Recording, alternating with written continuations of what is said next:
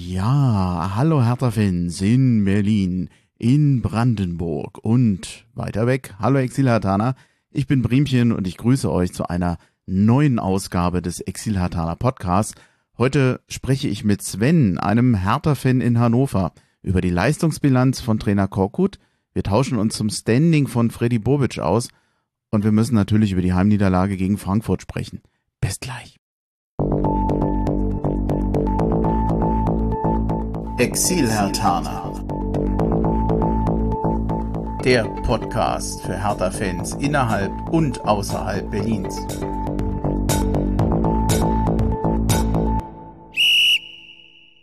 Ja, gut. Dann, wenn du willst, können wir anfangen. Eigentlich. Dann können wir starten, gerne. So im Grundsatz.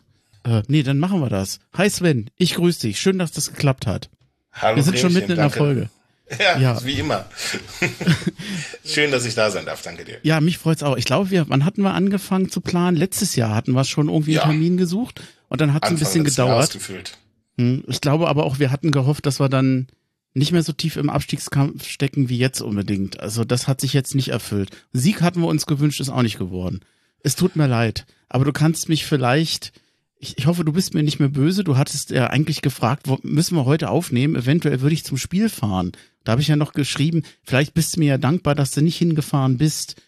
Tatsächlich bin ich dir dankbar. Also, äh, dass ich mir das vor Ort nicht mit antun musste, äh, bin ich im Nachgang jetzt ganz froh drüber. Der Plan ist jetzt aktuell zum Derby dann zu fahren am 9. April, dass wir zumindest noch ein letztes Mal ein Derby in der Bundesliga erleben können für die nächsten Jahre. Ähm, aber, na, schauen wir mal, vielleicht wird ja noch alles gut.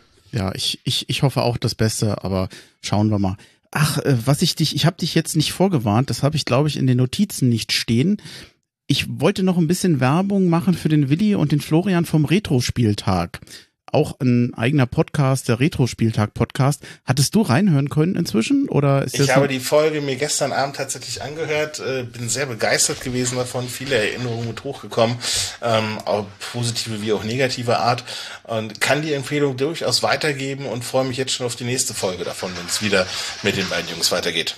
Ja, also ging mir auch so. Jetzt sollte man vielleicht noch erwähnen, dass der Robert und der Mario mit dabei waren die man ja auch vom Exilhatana Podcast kennt. Der Robert war schon öfter dabei, der Mario bisher noch nicht so oft, aber das, ich denke mal, ähm, das wird sich auch noch ändern lassen. Und die waren mit dabei und haben eigentlich wie so eine Art Retrospektive über Hertha gemacht, in zwei Teilen als so eine Art Spezialausgabe. Und sind das noch die Katzen hinter dir? Es ist die Katze, die an der Tür kratzt, jawohl. Nicht wirklich, oder? ja, ist sie. Wie groß ist denn die Katze? Das ist eine kleine Katze. Ganz normal, zwei Jahre alt. Also es klingt von nach der Größe, vom Geräusch her nach der Größe einer Dogge. Also das ist schon sehr beeindruckend. Ja. Das ist das gute Mikrofon bei mir. Das, das kommt wahrscheinlich hinzu. Äh, sorry, ja, äh, Robert und Mario, die waren dabei, die haben über die ja, letzten 20 Jahre Hertha gesprochen. Ich habe gestern Abend eigentlich schon im Bett gelegen und dachte, na, hörst du noch mal kurz einen Anfang rein und war müde. Ich habe es mir tatsächlich noch bis zum Schluss angehört, weil es mich tatsächlich doch gefesselt hat. Äh, und ich sage das jetzt nicht nur, weil die beiden dabei waren als Hertha-Fans. Es war eigentlich eine ganz schöne Erinnerung und vor allem, es war in Teilen ja auch noch eine positive alle Male besser als das Spiel, über das wir heute noch reden wollen oder müssen. Äh, hat mir aber sehr gut gefallen. Den Link zur Folge, den hänge ich hier ran. Es gibt noch einen zweiten Teil, ich glaube nächste Woche. Ich glaube, die haben richtig lange aufgenommen, drei Stunden. Ich freue mich drauf, weil die machen, glaube ich, doch noch ein ja, also sie machen auch noch einen Ausflug in die Gegenwart. Und, äh, Worauf ich mich in der nächsten hm? Folge vor allen Dingen auch freue, ist die Jahrhundertelf, die die beiden nominieren werden. Da bin ich gespannt, welche Spieler, vielleicht auch aus dem aktuellen Kader, wobei ich das den beiden bei der Meinung, die sie zum aktuellen Saison so zwischendurch geäußert haben, eher weniger zutraue. Aber da werden viele alte, bekannte Namen auftauchen, auf die ich mich sehr, sehr freue zu hören. Oh, jetzt Achtung, Spoiler. Ich hoffe, ich darf sagen, und der Willi und der Florian sind mir nicht böse, beziehungsweise der Robert und der Mario nicht ich hatte dem Robert gesagt, naja, Gilberto ist da auf jeden Fall dabei. Wahrscheinlich nicht, da war ich ein bisschen enttäuscht, weil das wäre für mich schon einer, ähm, ein Mann mit so einem Oberschenkel, der muss in die Jahrhundertelf kommen. Wahnsinn. Da muss ich, ich dich aber auch gesehen. enttäuschen, in meiner Jahrhundertelf wäre er auch nicht mit drin. Wo war der links? Wen hättest du denn da genommen? Ähm, wenn wir über links kommen, es geht ja immer darum, welches mhm. System wir spielen würden. Ne? Ja. Also ähm, ich kenne mich, ich kann mich erinnern, dass sowohl Ante Czovic über links damals kam, so in den in den späten 90ern. Ich kann mich erinnern, wie Patrick Ebert über links gekommen ist. Ich kann mich erinnern, ähm, dass wir auch mit einem Chinido Idee, der auch über links kam. Also das ist der ein oder andere Name, der mir da auch einfallen würde. Oh, da hätte ich aber noch, wäre für mich Gilberto immer noch die größere Nummer. Naja gut, jetzt haben wir, äh, ich glaube, ganz gut Werbung dafür gemacht. Ich freue mich auf den zweiten Teil, da werden wir sehen, wie es dann da weitergeht und ganz klare Hör Hörempfehlung auf jeden Fall. Und nochmal Grüße und alle Beteiligten. Man sagt, wie sagt man bei eBay immer, netter Kontakt. Das klingt immer so phrasenhaft, aber genau das war's. Es war richtig netter Kontakt. Ich hatte das dann so ein bisschen vermittelt, weil ich selber nicht konnte und ja, freue mich sehr darüber, dass es dann geklappt hat für alle vier. Ja, mh, mm, du bist in Hannover. Hertha-Fan in Hannover, wie, wie passiert das? Wie ist das denn gekommen? Wie, wie kamst du nach Hannover und warum bist du jetzt als Hertha-Fan in Hannover? Dann hole ich mal ein bisschen aus. Also ich bin Gerne.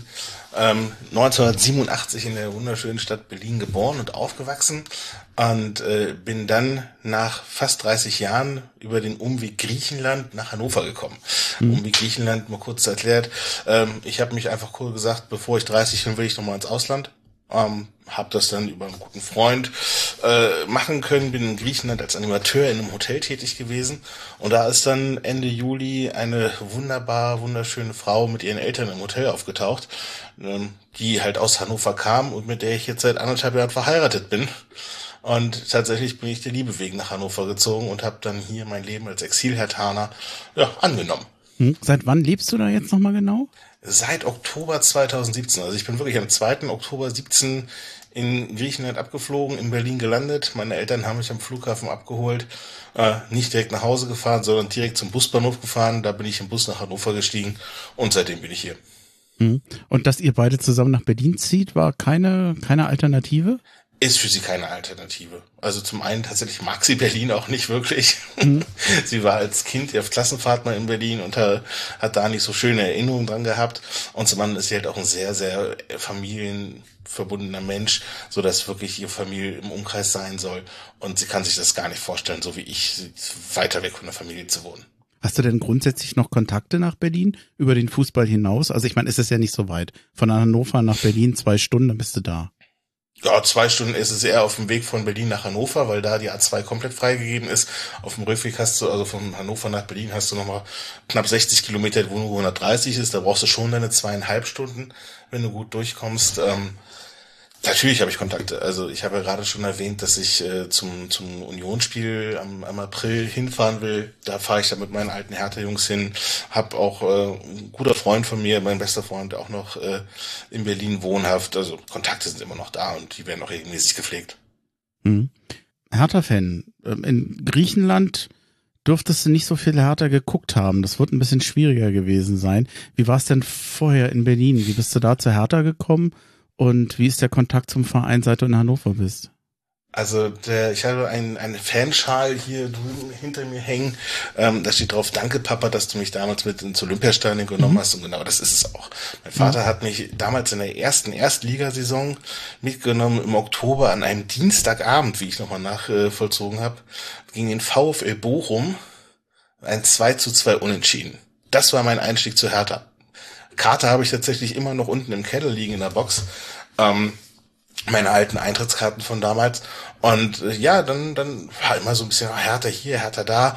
Und äh, wurde dann immer mehr. Dann bin ich mit 14 Jahren äh, zum Fußballschiedsrichter geworden und habe erfahren, dass man als Schiedsrichter kostenlos in alle Bundesliga-Stadien darf und äh, bin dann quasi dauerhaft immer wieder ins Stadion gegangen, habe dann auch irgendwann angefangen für Hertha an den Spieltagen zu arbeiten, indem ich das Stadionmagazin direkt am Osttor verkauft habe, als es es damals noch gab, das Vihatana Magazin, äh, bin dann kurz vor Anpfiff dann immer schnell die Abrechnung machen gegangen, habe die ersten zehn Minuten verpasst und habe mich dann, das ist inzwischen verjährt, darum kann ich sagen, entweder über den Fanshop oder über die über über das Klo äh, in die Ostkurve eingeschlichen und habe da die Spiele geguckt. Mhm. Also äh, viel, viel gemacht, viel mitgesehen, viel erlebt, viele Leute kennengelernt, auch Auswärtsfahrten mitgemacht dann irgendwann. Und ja, Hertha war schon immer ein Teil von mir und wird es auch immer sein. Das heißt, du bist also wirklich auch regelmäßig hingegangen? Ja, also ich, ich glaube, zum, zu Höchstzeiten ich glaube, die Saison 08, 09, da hast du mich, glaube ich, von 17 Heimspielen 12, 13 im Stadion gesehen. Hm.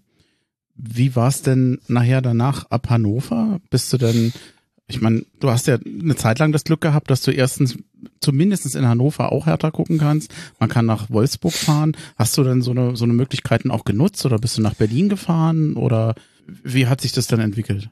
Das erste Mal, äh, mein, das erste Heimspiel für mich, Auswärtsspiel für Hertha in Hannover, war am 2. Mai 2018. Weiß ich deshalb, weil ich nicht hin konnte, weil die Großmutter meiner Frau da Geburtstag hatte. Und ich nicht ins Stadion konnte dadurch. Ähm, war aber nicht schlimm, Familiengeburtstag halt dann da schon vorging als Hertha. Ähm, allerdings in der Saison da drauf, das war dann Anfang Dezember, ich glaube sogar am Nikolaustag, da ist sogar ein Freund aus Berlin dann äh, mit dem ICE nach Hannover gekommen. Wir waren zusammen im Stadion. Das heißt also, von den zwei Spielen, die ich hier äh, die Hertha in Hannover verfolgen konnte, war ich eins wirklich im Stadion. Und ähm, ja, nach Wolfsburg habe ich es irgendwie nie wirklich geschafft. Und äh, dann kam auch Corona dazu und dann hm. war ich jetzt letztes Jahr ähm, zum Hinspiel gegen Gladbach das erste Mal seit sechs Jahren wieder im Olympiastadion. Und das war sehr emotional. Also da, der Moment, wenn man ins Stadion kommt, äh, da kam die Gänsehaut und wenn man dann die Ostkurve runtergeblickt hat aufs Feld, da sind auch irgendwie zwei, drei Tränchen in die Augen geschossen. Ähm, war wunderbar, wieder da zu sein. War dann sogar ein Einzelheimsieg und äh, als ich meiner Frau äh, gemeint habe, hier, dass ich jetzt zum, zum Unionsspiel fahre und sie das Ergebnis mitbekommen hat, sie so, beim letzten Mal haben sie auch gewonnen. Du bist vielleicht ein Glücksbringer, wenn du hinfährst. Also von daher äh, hoffe ich immer noch das Beste für 9. April. Oh, dann bin ich ja schuld, dass du heute nicht als Glücksbringer im Stadion warst. Ach du lieber Gott. Du hast es auf den Punkt gebracht, Bremchen. Also alle Herr Taner da draußen, ihr könnt euch bei Bremchen bedanken. Genau, hast du mich. Na super, die Folge geht super los. Hm, hast du ein Lieblingsspiel oder ein Horrorspiel von Hertha?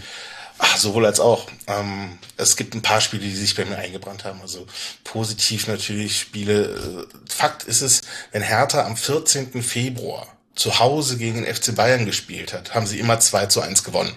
Und ich war auch beide Mal im Stadion. Ähm, das war damals in der Aufstiegssaison ähm, lustigerweise drei Tore durch Hatana gefallen beim 2-1. Zweimal Preetz, einmal Czovic. Preetz mhm. einmal ins eigene Tor, einmal in das Tor von Oliver Kahn. Und äh, das andere war in der Saison 0809, die Saison, wo wir fast Meister geworden wären. Mit äh, Voronin. Voronin, genau. Äh, war ich auch im Stadion, hat sich auch sehr, sehr eingebrannt. Positiv natürlich auch, ähm, äh, Entschuldigung, negativ meine ich, äh, das, das äh, Pokal-Halbfinale gegen Dortmund, ähm, wo wir, wo die Mannschaft einfach starr vor Angst war vor dem, was da an Druck auf sie aufgeprasselt oh ja. ist. Das war ähm, kein schöner Anblick, war ich mit meinem Neffen damals da, als treusorgender Onkel, den ich auch zum Atana gemacht habe. Und ein Spiel, was für mich sowohl in beide Kategorien Lieblingsspiel als auch Horrorspiel fällt, ist das Relegationsrückspiel in Düsseldorf.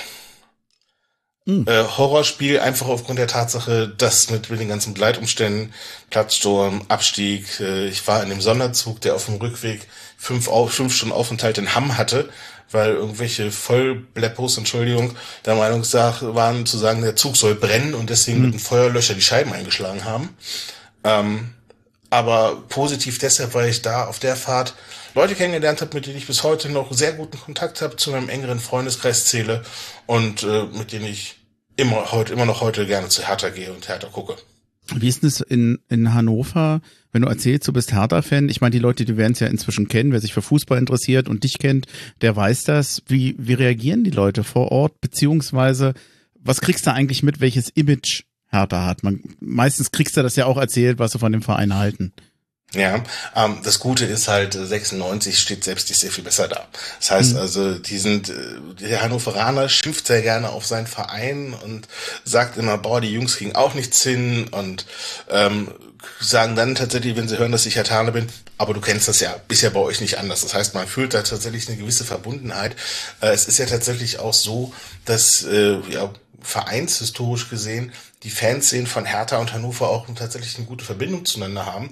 Ähm, lustigerweise das, das, das Logo von den Harlequins, diese, diese Maske, diese mhm. Harlequin-Maske, das ist ja letzten Endes sogar das, das, das Bandlogo einer Hannoveraner Punkband. Okay. Eigentlich gewesen. Und äh, daher stammt dieses Logo und da gibt's auch eine Verbindung und es gibt hier in Hannover in der Fanszene auch ähm, jährlich, also vor Corona zumindest, ein Fußballturnier gegen rechts. Und äh, da ist die Hertha Fanszene auch immer vor Ort gewesen. Hm. Weil die sich tatsächlich so, so ganz gut verstehen. Von daher ist man hier, ähm, ja, man wird zwar tatsächlich mitleidig mit angeguckt in der, aufgrund der aktuellen Lage, allerdings äh, nicht so negativ, wie ich es auch schon woanders erlebt habe. Ja, also zum Teil, also ich erlebe ja recht viel Häme hier vor Ort in Hessen. Ja, ja, gerade bei den Frankfurtern kann ich mir das vorstellen. Ja, wobei ich glaube, das ist, kommt von vielen Vereinen. Hat halt was auch mit dem, mit dem Geld zu tun, dass Hertha mit diesem Geld verbunden wird und äh, ja, wenn du dann so auf die Nase fällst, wie wir das derzeit tun, ich kann es auch ein bisschen verstehen. Es ist ja wirklich auch kein, kein Meisterstück, was gerade Hertha da ableistet oder abliefert. Ja, aber ich sag mal so, gerade was das Thema äh, Menschen, die Einfluss auf den Verein nehmen wollen, hat man ja hier in Hannover mit Martin Kind auch ein sehr prominentes Beispiel. So, ja. Und ähm, von daher ist, wird hier tatsächlich viel Verständnis einem entgegengebracht als Herr Tana. Hm für viele ist, glaube ich, ich hoffe, ich sage das nicht zu negativ. Man sagt ja immer, dass Hertha eine graue Maus ist. Aber wenn die Leute über Hannover reden, also ich meine jetzt gar nicht so über den Fußballverein, sondern auch über die Stadt, mh, hm, verbinden die Leute damit auch nicht so wahnsinnig viel. Es ist so eine, ich habe manchmal so ein bisschen den Eindruck, wenn du jetzt ähnliche Städte nimmst, von der Größe her vielleicht wie Köln, dann hast Köln ein bestimmtes Image, es wird für einen Dom geliebt oder für einen Karneval oder für gehasst oder was auch nicht ich glaube, die Leute verbinden mit Hannover, mit der Umgebung da verhältnismäßig wenig und ich glaube, die wenigsten können sich vorstellen, da zu leben. Aber ich glaube, das, was du mir schon vorab erzählt hast, die Region ist wesentlich netter und schöner, als es die meisten wahrscheinlich ahnen. Zum einen das, äh, zum anderen, wofür der Hannoveraner absolut steht, ist, dass er absolut perfektes Hochdeutsch spricht. Aber Spaß beiseite, ähm, das ist tatsächlich auch der Fall. Ähm, vor allen Dingen ist es aber auch so, dass die Region Hannover, bevor ich hergekommen bin, habe ich auch erstmal gegoogelt, Hannover. Ich war einmal hier zu einer Schulung, zu einer Tagung von acht, neun Jahre her.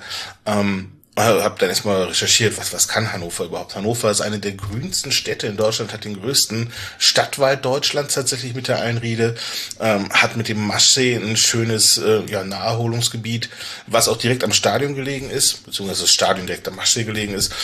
Kulturell hast du die Altstadt, also nicht den Bereich um den Bahnhof rum, sondern wirklich hinter der Marktkirche, die klassische Altstadt ähm, mit vielen Bars, Kneipen, Fußballschaumöglichkeiten und wenn du es ein bisschen alternativer haben willst, hast du mit dem Studentenviertel, so Limmern halt auch viel, wo du, wo du was machen kannst. Also äh, es gibt nicht umsonst den Begriff hier, lass mal eine Runde Limmern gehen.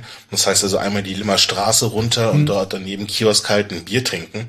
Ähm, es ist halt eine klassische Studentenstadt gleichzeitig. Hast du schon mal ein Spiel von Hannover 96 besucht? Hörte sich Damals ja als an. nur als Hertha da war tatsächlich. Wir mhm. wollten letztes Jahr ähm, zum Spiel gehen, als äh, der FC Schalke 04 hier war, weil wir tatsächlich einen Freundeskreis haben, wo auch ein Gelsenkirchner mit drin ist, der dann von äh, NRW hergekommen wäre. Das hat aber leider zeitlich sicher alles nicht ergeben. Ansonsten bei 96 war ich so bisher noch nicht. Gab halt auch wenig attraktive Partien, wo man das wirklich hätte machen können. Hm. Ja, danke. Wenn wenn du jetzt nicht noch ein spezielles Thema zu Hannover hast, dann würde ich doch tatsächlich zum zum Fußball, zu Hertha und zu Korkut kommen? Oder fällt dir noch was ein, was du noch unbedingt loswerden willst? Ja, Taifun, also das Einzige, wofür man als Hertaner tatsächlich belächelt wird, ist der Trainer Taifun Korkut, weil der hier als Welttrainer Taifun Korkut auch sehr viel verbrannte Erde hinterlassen hat. Ach, stimmt, der war in Hannover, ja, ne? Absolut und hat hier keine hat hier keine Glanzleistung hinterlassen. Ja, es scheint sich auch nicht unbedingt fortzusetzen oder insofern zu ändern, dass es jetzt besser wird bei Hertha. Ja, damit sind wir beim Thema. Mm, ich habe, wir wollten beide nochmal über Korkut sprechen. Wir hatten das vorab schon besprochen, dass das vielleicht nochmal so aktuell werden würde durch das Spiel heute. Das konnten wir beide nicht ahnen, beziehungsweise wir haben auch gar nicht gehofft, dass wir, ähm, dass das nochmal so zum Thema wird. Man hofft ja immer auf den Sieg. Ich habe nochmal nachgeguckt. Ähm, du kannst es ja in den Notizen sehen. Der Taifun Korkut hat am 29. November das Traineramt von Paul Dardai übernommen. Der hatte vor dem Spiel gegen Frankfurt einen Punkteschnitt mit 0,8 Punkten pro Spiel und Dardai lag, bevor er ging, in seiner zweiten Amtsphase bei einem Schnitt von 1,07. Hm. Äh, allein deswegen, jetzt mal losgelöst von dem Spiel heute, ich weiß nicht, was sich im Einzelfall Bobic noch so alles erhofft hat, aber dieser, dieser Trainerwechseleffekt, auf den du ja immer irgendwo setzt, der ist doch schon lange verpufft, oder? Ähm, die Frage ist tatsächlich, ob es ihn überhaupt gegeben hat. Ähm, muss ich an der Stelle einfach mal so plakativ sagen. Wir haben das erste Spiel unter Korkut mit einem 2 zu 2 gegen VfB Stuttgart beendet. Ähm, wenn du mal guckst, wie das Ganze, wie die beiden Gegentore damals gefallen sind, das war die Umstellung auf die Viererkette, die absolut nicht wusste, wo sie stehen soll ähm, dass da auf jeden Fall diese riesigen Abstände waren zwischen, zwischen Abwehr und Mittelfeld, wo sich die Stuttgarter bewegen konnten und nicht mal wussten, warum haben wir jetzt auf einmal so viel Platz. Okay, schießen wir halt mal zwei Tore. Ähm, da kam dann tatsächlich eine, eine individuelle Offensivleistung dazu zustande, so dass wir das Ganze 2 zu 2 beendet haben. Ähm, aber wirklich diesen klassischen Trainereffekt so mit Hurra-Fußball, den hat es unter Korgut meinen Augen nicht gegeben. Ähm, Wäre klar, es ist ein anderer Fußball, der gespielt wird. Klar, der ist auch mehr die Richtung, wie wir uns das gewünscht haben. Das heißt also zumindest Ende letzten Jahres die Phase, wo wir alle geschwärmt haben von dem Sturmduo Jovetic Belfodil, der schon dann online bei Twitter als Jovedil bezeichnet worden ist. Ähm, da hat man tatsächlich so eine gewisse Spielkultur bei Hertha gesehen, die wir unter Dade nicht gesehen haben. Ähm, Fakt ist allerdings auch, dass Taifun Korkut es nicht geschafft hat, in meinen Augen, ähm, eine Mannschaft zu bilden. Wenn ich auf den Platz schaue, sehe ich elf Spieler, ähm, die teilweise auf Positionen eingesetzt werden, wo sie nicht hingehören. Und ähm, ja, dadurch selber mit sich selbst nichts anzufangen wissen.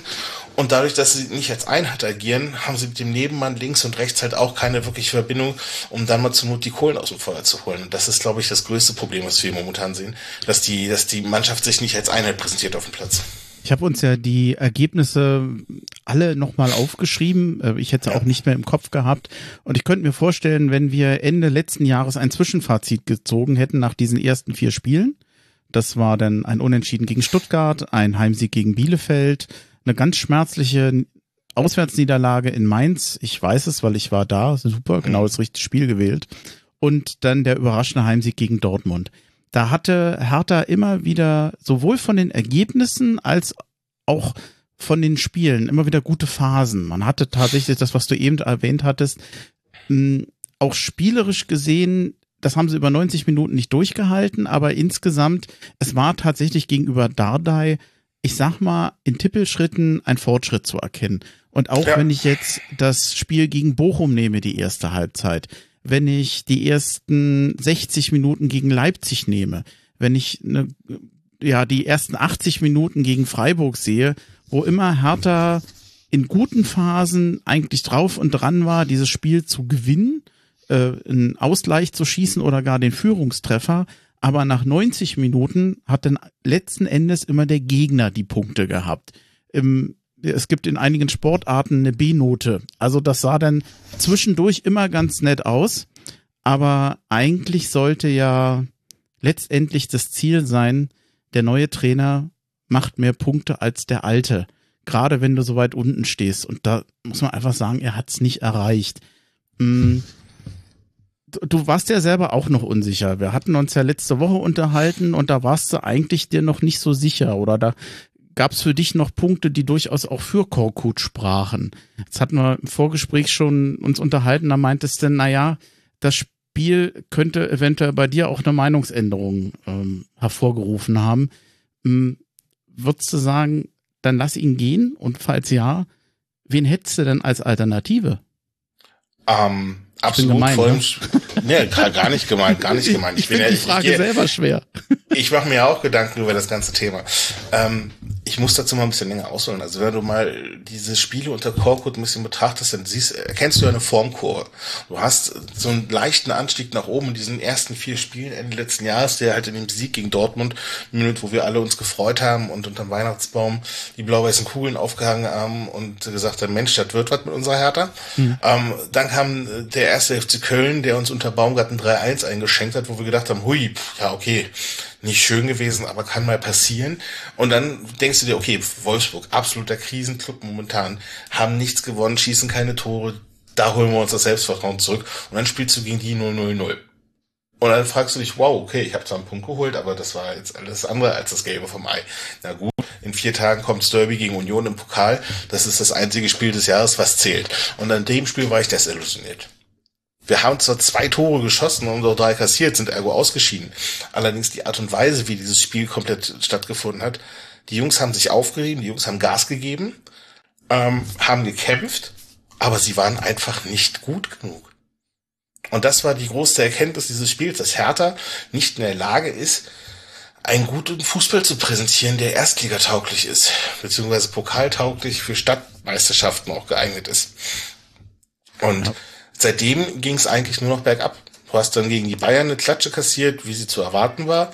Ähm, hast gegen VfL Bochum auf einmal eine Halbzeit gespielt, wo du denkst, wo kommt die denn her? Da geht die Formkurve dann wieder leicht nach oben. In der zweiten Hälfte ist dann aber wieder alles weg. Es fangen die individuellen Fehler an. Ähm, es fangen die ähm, ja, Problematik auch mit Schiedsrichterentscheidungen an. Über Fürth möchte ich gar nicht reden. Leipzig war dann wieder so ein, so ein kleiner Lichtblick bis zum, bis zum Platzverweis und danach bricht die Mannschaft wieder völlig in sich zusammen und dann hast du die Spiele gegen, gegen Freiburg, wo du auch erst wieder ein gutes Spiel machst, aber trotzdem hoch verlierst und heute hast du aber von Anfang bis Ende miserable Leistung abgegeben und hast einfach verloren. Dann stellst du dir die Frage, warum ist das so? Die Mannschaft ist in meinen Augen einfach ein komplett verunsicherter Haufen. Das ist nämlich keine Mannschaft, das sind elf Spieler, die auf dem Platz stehen, verunsichert sind, nicht wissen, was soll ich machen, wie agiert mein Nebenmann. Und da ist der größte Unterschied zu dem, was Paul der letztes Jahr in meinen Augen geschaffen hat, nämlich eine Mannschaft auf den Platz zu bringen, einen verschworenen Haufen, klassisch gesagt, aus dieser Truppe zu bilden. Und hier ist, glaube ich, das größte Defizit von Korkut. Er hat zwar spielerisch geschafft, ein paar Ansätze zu schaffen, aber auf, er schafft es nicht, die Verunsicherung rauszuholen. Er schafft es nicht, eine Mannschaft aus, dem, aus, dieser, aus dieser Truppe zu bilden. Und von daher glaube ich, dass wir unter ihm absteigen werden. Ähm, Und darf von da, daher, ja, ja. Darf ich da kurz einhaken? Ich, ich teile ja die Meinung, also vor allem diese verunsicherte Mannschaft. Jetzt könnte man ja aber auch genau daraus schließen und zu sagen, mein Gott, die ganzen Umbrüche. Seit Monaten und Jahren spielen wir jetzt gegen den Abstieg. Wir wechseln die Trainer ein und aus und alle scheitern eigentlich gleich an der Mannschaft und an den immer gleichen Schwächen, individuelle Fehler, äh, die, die fehlende Mentalität, das Fehlen von Führungsspielern. Man kann ja eigentlich jeden Hertha-Podcast, jeden, jeden Zeitungsartikel übereinander legen. Da, das sind ja eigentlich immer dieselben Punkte und du wechselst Trainer für Trainer und die Probleme bleiben eigentlich gleich. Ja. Wenn an so eine verunsicherte Mannschaft jetzt wieder den nächsten Trainer kriegt, hm, kann man nicht auch ein bisschen zweifeln und sagen, naja, ähm, vielleicht lag es ja gar nicht am Trainer, es ist halt der Kader? Absolut, den Gedanken hatte ich auch schon mehr als einmal gehabt. Ähm, und darum hat Freddy Bobic ja auch diesen Umbruch jetzt angestrebt, beziehungsweise nicht nur angestrebt, er setzt ihn ja auch schon durch seit Monaten. Seit, eine, seit, seit der Sommerpause, wo wir uns von Spielern getrennt haben, die zwar spielerisch ja mehr Qualität auf den Platz bringen, aber denen die absolute Mentalität und der Willen fehlt. Also ich war keineswegs böse darüber, dass wir einen Luke abgegeben haben, dass wir einen Kunja abgegeben haben. Ähm, da bin ich auch, dass wir jetzt einen, Piontek abgegeben haben im Winter, wobei das weniger Mentalitätsthema war, sondern der hat einfach nicht ins Spielsystem gepasst bei uns. Das ist ein Spieler, der braucht die Flanken, der muss gefüttert werden und das gibt's bei Hertha momentan aufgrund der, der personellen Lage einfach nicht. Ähm, ich glaube, dass der, dass der Kaderumbruchweg von Bobic der richtige ist. Hm. Und äh, dass du dich auch, wenn, wenn du die Gazetten liest, äh, acht Spieler, die im Sommer gehen sollen, da sind Namen bei, ähm, meine Schwester, auch Hertha-Fan, Grüße an dieser Stelle, auch Exil-Hertanerin, äh, die, die hat die Hände im Kopf zusammengeschlagen. Ich so, du, bin ich nicht böse über die Namen, weil was waren da für Namen bei? Niklas Stark war dabei. Ähm, Finde ich, haben wir mit Kempf und Gechter zwei Leute, die da wesentlich eher die das Innenverteidigungsduo bilden sollen und der einfach verdammt viel Geld verdient, wo ich nicht böse bin, wenn er weggeht. Da waren Namen bei wie ähm, Toussaint, wo ich es tatsächlich aufgrund der letzten Spiele von der Entwicklung her schade finden würde, wenn er geht. Äh, Boateng hat einfach auf dem Platz nicht den, den Wert gebracht, den wir uns von ihm erhofft haben, wobei er heute auch wieder gute Leistung gezeigt hat nach der Einwechslung, allerdings da wird ja auch über das Karriereende spekuliert. Heute, ne? Nein, nein, im Gegenteil, auch mit Toussaint. Toussaint und Boateng waren heute im Mittelfeld für mich zwei der besseren Spieler, aber da können wir später nochmal zukommen. Hm. Ähm, es sind einfach generell Spieler bei, wo ich sage, okay, umbruchmäßig, das ist okay, wenn die gehen. Plattenhart spielt eigentlich auch nicht mehr die Rolle, die er vor vier Jahren mal gespielt hat bei uns im, oder generell im deutschen Fußball. Der war ja bei der WM dabei. Der letzte Ertaner, der bei der WM dabei war. Gut, aber ähm, der ist ja gar nicht mehr im Kader. Er saß auf der Bank heute. Ja, ach so, das habe ich nicht gesehen. Ja, ich habe ihn, hab ihn zwischendurch gesehen und gedacht, ach, Platte ist ja auch dabei. Mhm. Ähm, ja, und von daher, der Weg, den Bobic da bestreitet mit dem Umbruch, ist der richtige. Und da ist es jetzt halt die Frage, ist es für die erste Saison zu viel gewesen, was er da im Umbruch vorangetrieben hat? Ähm, die Frage kann ich nicht beantworten, weil ich bin kein Sportdirektor, ich bin kein Manager, der, äh, der so nah an der Mannschaft dran ist. Vom Gefühl her vertraue ich Bobic in dem, was er tut. Das Einzige, wo ich ein bisschen in Frage stelle, ist die Entscheidung, ob nicht, dass er Paul hat gehen lassen, beziehungsweise Paul gegangen hat. Die Entscheidung finde ich immer noch richtig. Aber ob Korkut der richtige Alternative war, die Frage muss er sich, glaube ich, selbst mal bei einem Glas Bier am Abend beantworten. Ja. Du hast es ja gerade gesagt, die Trainerentscheidung für Korkut könnte, also ich, ich behaupte jetzt einfach mal, ich stelle das mal so als These hin, ist wahrscheinlich der erste Fehler, den man Bobic wirklich vorwerfen kann. Auch wenn wir ihm eigentlich mh, hm, anrechnen, dass, also, oder was, was ich ihm sehr anrechne, ist, dass Bobic, wie ich finde, nach wie vor mit einer unheimlichen Ehrlichkeit, mit einer unheimlichen Direktheit sagt, wie es bei Hertha ist. Und ich finde das nach wie vor unheimlich glaubwürdig, was er da sagt. Was ein zweiter Punkt ist, der eventuell, den ich zumindest mal hinterfragen würde. Also ich, ich höre ganz von ganz vielen, er hat ja mehr oder weniger dieses Jahr einen Freibrief äh, der Grüße an Andreas Lorenz, der hat ja gesagt, also Bobic kann eigentlich machen dieses Jahr, was er will. Das liest man auch woanders noch und andere sagen das noch, okay, kann man, kann man so nennen und sagen, na pass mal auf, der ist jetzt seit acht Jahr, äh, Monaten hier, was willst du denn jetzt im Moment vorwurfen? Er, er muss was tun. Und ich finde auch, dass das Wort alternativlos ist manchmal so ein bisschen blöd, aber ich halte es hier für gerechtfertigt. Es gibt tatsächlich Leute, die sagen, mach keinen Umschwung, lass es lieber nochmal und guck, dass du die, die Klasse hältst, so wenig wie möglich ändern. Aber das ist doch widersinnig. Wenn du nach, äh, im Prinzip im dritten Jahr hintereinander gegen den Abstieg spielst, dann siehst du doch, dass du etwas tun musst, damit der Abstieg nicht garantiert ist und damit man jetzt nicht sagen kann, da siehst du, wir haben vorher gegen den Abstieg gespielt und wenn ich jetzt nichts tue, dann werden wir das dieses Jahr wieder. Ich muss etwas ändern. Das Einzige, was ich sehe, ist, dass natürlich Bobic ein gewisses Risiko geht, dass Hertha abstiegt, weil er äh, absteigt, äh, ehe seine Maßnahmen greifen, weil nämlich vorher der Wettbewerb schon zu Ende ist. Also wie so ein kleiner Wettlauf. Im Moment sieht es so aus, dass im Moment Hertha schneller nach unten geht, als diese Maßnahmen, die er da eingeleitet hat, greifen. Dann wäre die Frage, und äh, sorry, ich fange an zu äh, herum, ich muss mal auf den Punkt kommen, im Sommer haben wir weniger fertige Spieler, eher Perspektivspieler geholt. Also ich glaube, der Kempf ist, glaube ich, der einzige Spieler, wo man von Anfang an sagen konnte, das ist jemand, der hilft Hertha sofort, auch wenn ich finde, dass er heute auch nicht so das beste Spiel gemacht hat. Lee war meines Erachtens für mich über weite Phasen des Spiels mh, hm, überfordert. Ich, man könnte fast meinen, es ist eigentlich gemein gewesen, ihn schon zu bringen.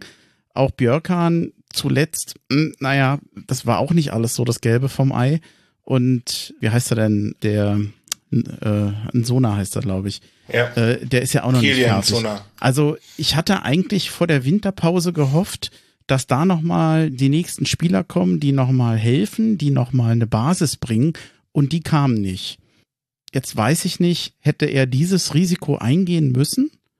Oder machen wir es uns zu einfach weil es einfach auch ein finanzielles Risiko gibt. Wir haben zehn Leihspieler. Wenn ein Großteil von den Leuten zurückkommt, dann haben wir nach wie vor die Gehälter von denen und so weiter und so weiter. Also tun, vielleicht tun, machen wir es uns auch einfach zu einfach und sagen, verpflichte mal und der guckt in die Finanzen und sagt, wie soll ich das denn machen? Ich habe noch Spieler unter Vertrag. Wie stellt ihr euch das vor? Und die vernünftige Entscheidung ist eigentlich seine. Oh Gott, jetzt habe ich so viel, so viel erzählt. Kannst du damit was anfangen? Kannst du da, kannst du da einsteigen? Oder habe ich dich äh, kaputt gequatscht. Du hast dir die Frage einfach selbst beantwortet. Schon. Ach so, und das ist ja noch, oh, das ist ja ähm, noch sympathischer. es ist tatsächlich so, abgesehen davon, dass du meintest, wir haben im Sommer keine fertigen Spieler verpflichtet. Ähm, wir haben im Winter jetzt nur mit Kämpfen fertige Spieler verpflichtet. Im Sommer haben wir mit Belfodil, mit ähm, Jovetic, äh, auch im gewissen Maße, damals im letzten Jahr auch Richter, durchaus und Zerda durchaus viele fertige Spieler verpflichtet. Ähm, dass es jetzt im Wintertransferfenster, was ja traditionell das schwierigere Transferfenster ist, ähm, nicht wirklich möglich ist, fertige Spieler zu holen, die sofort greifen, ähm, die du dann auch noch langfristig wahrscheinlich binden musst, äh, ist und gerade in, in Anbetracht der Tatsache, dass zehn Leihspieler draußen sind, äh, hat er den absolut richtigen Weg gewählt. Das Einzige, was er hätte machen können, wäre wirklich klassisch, so wie letztes Jahr es mit Kidira getan wurde, einen Altstar holen, der bis zum Ende des, der Saison einen Vertrag bekommt um dann kurzfristig nochmal zu helfen. Aber das haben wir ja schon mit Boateng. Von mhm. daher wäre dann zweiter jetzt auch nicht die richtige Variante gewesen. Wobei, ich finde, ja. wir haben im Wintertransferfenster schon das Maximum rausgeholt. Also meines Erachtens nach.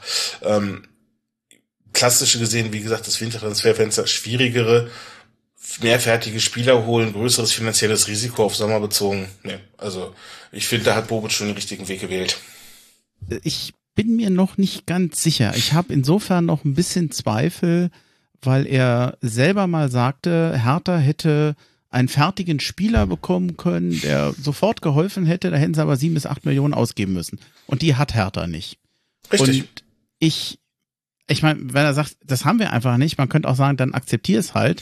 Oder ich überlege, naja, also wir haben ja doch noch im Moment gewiss, ich glaube trotz allem, dass wir Rücklagen in dieser Höhe durchaus noch haben müssten. Ich unterstelle das jetzt einfach mal.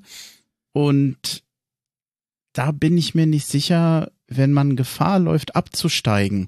Also ich lese immer wieder bei, bei Twitter oder in anderen sozialen Netzwerken von enttäuschten Hertha-Fans und da, da reg ich mich immer auf. Naja, vielleicht ist es am besten, wir steigen ab, dann können wir neu anfangen, das hilft dem Verein. Wo sich bei mir immer alles sträubt, weil ich sage, Blödsinn, Blödsinn.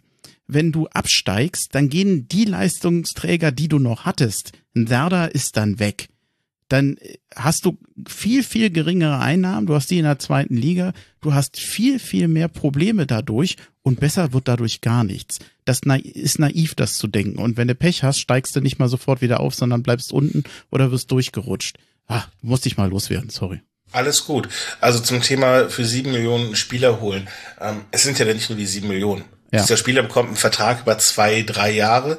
Ähm, lass uns, sind wir mal konservativ sagen, zwei Jahre. Lass den im Jahr boah, wenn wir das Gehaltsgefüge mal in der aktuellen Mannschaft angucken, lässt der im Jahr nochmal zwei Millionen, zweieinhalb Millionen verdienen, zahlst du auch nochmal fünf Millionen für die zwei mhm. Jahre für den. Sind wir schon bei zwölf Millionen, die ihr ausgeben musst. Berater so, kriegt noch Geld. Berater kriegt auch nochmal was.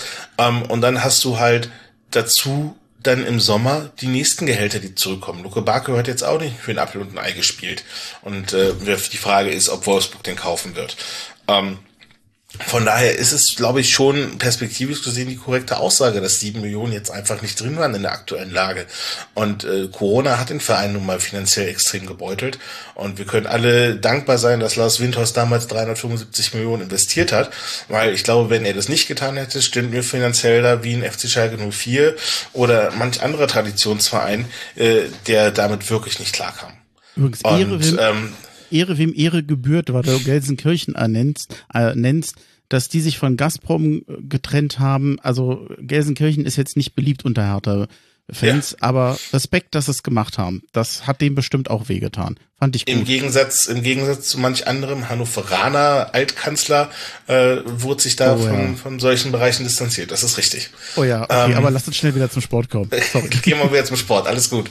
Ähm, Nee, äh, wo waren wir stehen geblieben? Ach genau, dass der Abstieg äh, ähm, mal sein sollte. Boah, bitte nicht. Guckt euch doch mal bitte die aktuell die zweite Liga an. Du hast da momentan auf Platz 1 in Darmstadt 98, wo vor der Saison auch keiner mit gerechnet hat, dass die auf 1 sind. Hast oben mit dabei Pauli, hast, äh, also das sagt man nicht St. Pauli, äh, hast Bremen, hast äh, den FC Schalke, hast den HSV und dann hast du schon äh, fünf Vereine da oben drin, wovon nur drei aufsteigen können. So, und wenn du dann als Hertha mit absteigst, hast du nächstes Jahr mindestens zwei bis drei Vereine davon immer noch, äh, die mit dir darum spielen müssen. Und ich glaube nicht, dass wir dann wie damals, äh, nochmal zurück, Gruß zurück an den, äh, ähm, an den, an den Podcast, wo die komplette Hertha-Geschichte betrachtet wurde, äh, dass du wieder so eine Rekordsaison spielst, wo du kein einziges Heimspiel verlierst oder ähnliches. Also ähm, von daher bitte, bitte kein Abstieg. Das ist das Schlimmste, was passieren kann. Ähm, da sind wir auf Jahre hinaus, glaube ich, gebeutelt von. Das glaub, dauert noch ein bisschen, bis wir dann wieder Erstliga-Fußball im Olympiastadion feiern dürfen. Ach, apropos, da fällt mir ein, sag mal, da hat Robert ja was ähnliches über das Düsseldorf-Spiel gesagt wie du. Ja, aber bei ihm war es aus anderen Gründen. Bei ihm war es aus ja. Gründen, dass die Emotionalität so schön war. Bei mir ist es aus Gründen, dass ich da einfach wahnsinnig tolle Leute kennengelernt habe. Okay, das ist tatsächlich dann doch ein bisschen was anderes. Äh, sorry, ging mir gerade, spukte mir gerade durch den Kopf. Ja, ja. Hm, so, wie verbleiben wir denn jetzt mit Bobic? Ich sag jetzt mal ganz auf die dumme, also er hat sich zumindest mit dem Trainer angreifbar gemacht. Da, da ich glaube, da kommt er argumentativ nicht raus. Und ich kann mir auch nicht vorstellen, dass er einen anderen Plan gehabt hatte. Das kann nicht sein Plan gewesen sein, dass Hertha weniger Punkte macht, aber in der B-Note vielleicht besser aussieht. Ja. Bei den Wintertransfers würde ich zumindest mit einem Fragezeichen versehen, ob da noch mehr rauskommt. Aber ja gut, jetzt äh, ich wird auch, wir können nachher mal drüber na, reden, was eigentlich passiert, wenn Hertha absteigt, was wie es dann weitergehen soll. Aber das machen wir jetzt nicht gleich. Jetzt ja. kommen wir vielleicht, ich würde ganz gerne zum Spiel kommen. Gerne. Was bist Oder, du denn für ein Masochist? Aber ja, lass uns zum Spiel kommen. Alles gut. Ja, das ist aber jedes Mal so, wenn, äh, wenn du verlierst. Also wir hatten es letztens auch schon äh, und da haben wir uns schon geziert, weil wir das Spiel nicht reden wollten. Da war es noch ein 1-1.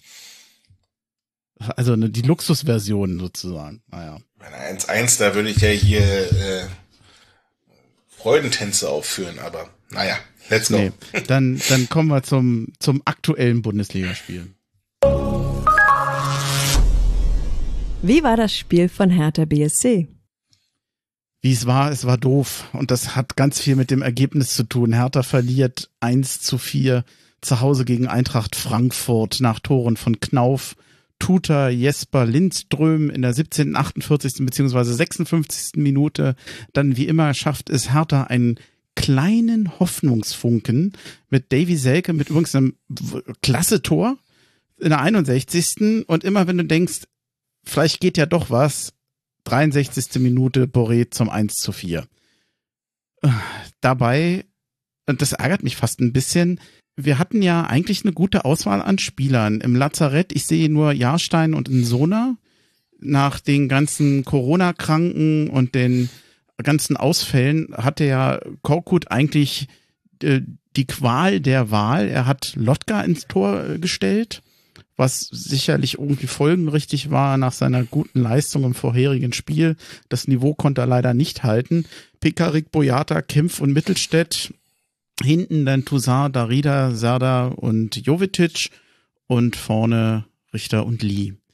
Und da geht's eigentlich schon los. Ich weiß nicht, wie es dir ging. Ich habe über zwei Sachen sehr gestaunt. Erstens, dass Lee in der Startelf war und dass es ähm, na, Belfodil nicht war. Ähm, absolut, gehe ich mit dir mit. Ich bin äh, über die Aufstellung auch gestolpert. Klar, was mich auch sehr geärgert hat, ist, dass er Boyata gebracht hat statt Gechter. Ich finde, das Innenverteidigungsduo Gechter-Kempf wäre die bessere Alternative gewesen. Einfach nicht nur, weil äh, der Linus Gechter ähm, einen super Eindruck hinterlassen hat, die letzten Spiele, sondern er hat sich einfach auf immer, äh, ich sag mal ganz, ganz plakativ, den Arsch aufgerissen für den Verein. Der steht dafür. Es ist eine außereigene Jugend, der gemeinsam mit Lotka in, in Freiburg auch tatsächlich für, für das stand, worauf man aufbauen kann bei Hertha. Und dann packst du wieder einen, einen Boyata rein, der direkt in der, was war das? Ich glaube, sechste Minute den ersten Pass spielt, wo du die Hände über den Kopf zusammenschlagen willst. Und, ähm, aber ja, es, er war nun mal in der Mannschaft drin, er ist der nominelle Kapitän. Ähm, ich glaube aber nicht, dass es sehr, sehr lange bleiben wird. Nächstes Jahr sehe ich ihn nicht mehr als Kapitän. Ähm, und was das Thema Dun Jung Lee angeht, ja, klar, es war ähm, verständlich, dass er über die Geschwindigkeit kommen will. Ähm, du hast aber das Problem, dass das Lee einfach körperlich, finde ich, noch nicht die Bundesliga-Reife hat, die er, die er, die er braucht, weil ähm, gefühlt, den musstest du angucken und anpusten und er ist aus dem, aus dem Tritt gekommen, ist gefallen. Ähm, jeder, jeder Körperkontakt lag ja auf dem Boden in der ersten Hälfte, woraus auch resultiert ist, dass der Elfmeter nicht gegeben worden ist, aber da kommen wir später zu.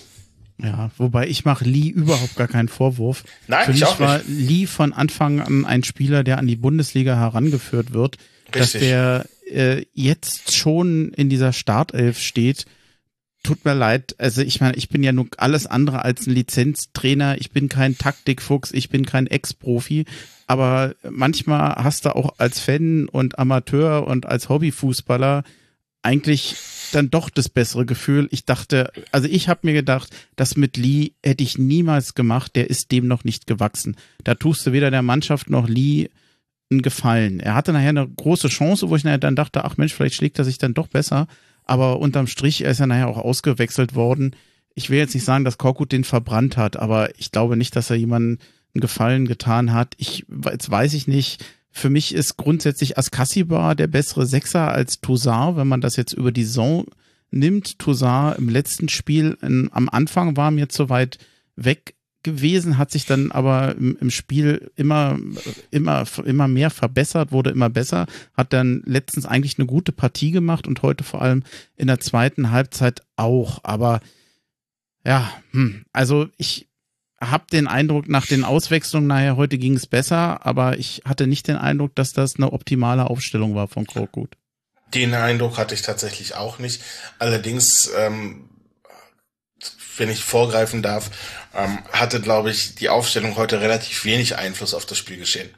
Ähm, gerade wenn du dir mal die, den Versuch des Aufbauspiels angeguckt hast, hast du einfach wenig Bewegung generell gehabt. Du hast äh, die, die Passwege waren immer zugestellt. Frankfurt hat wahnsinnig viel Zeit gehabt, äh, den Herr Tana, der den Ball gerade hatte, anzulaufen, weil der nicht wusste, wohin mit dem Ball, weil es keinerlei Bewegung im Aufbauspiel gab. Da war so viel Statik drin, keiner wusste, wohin er sich bewegen soll.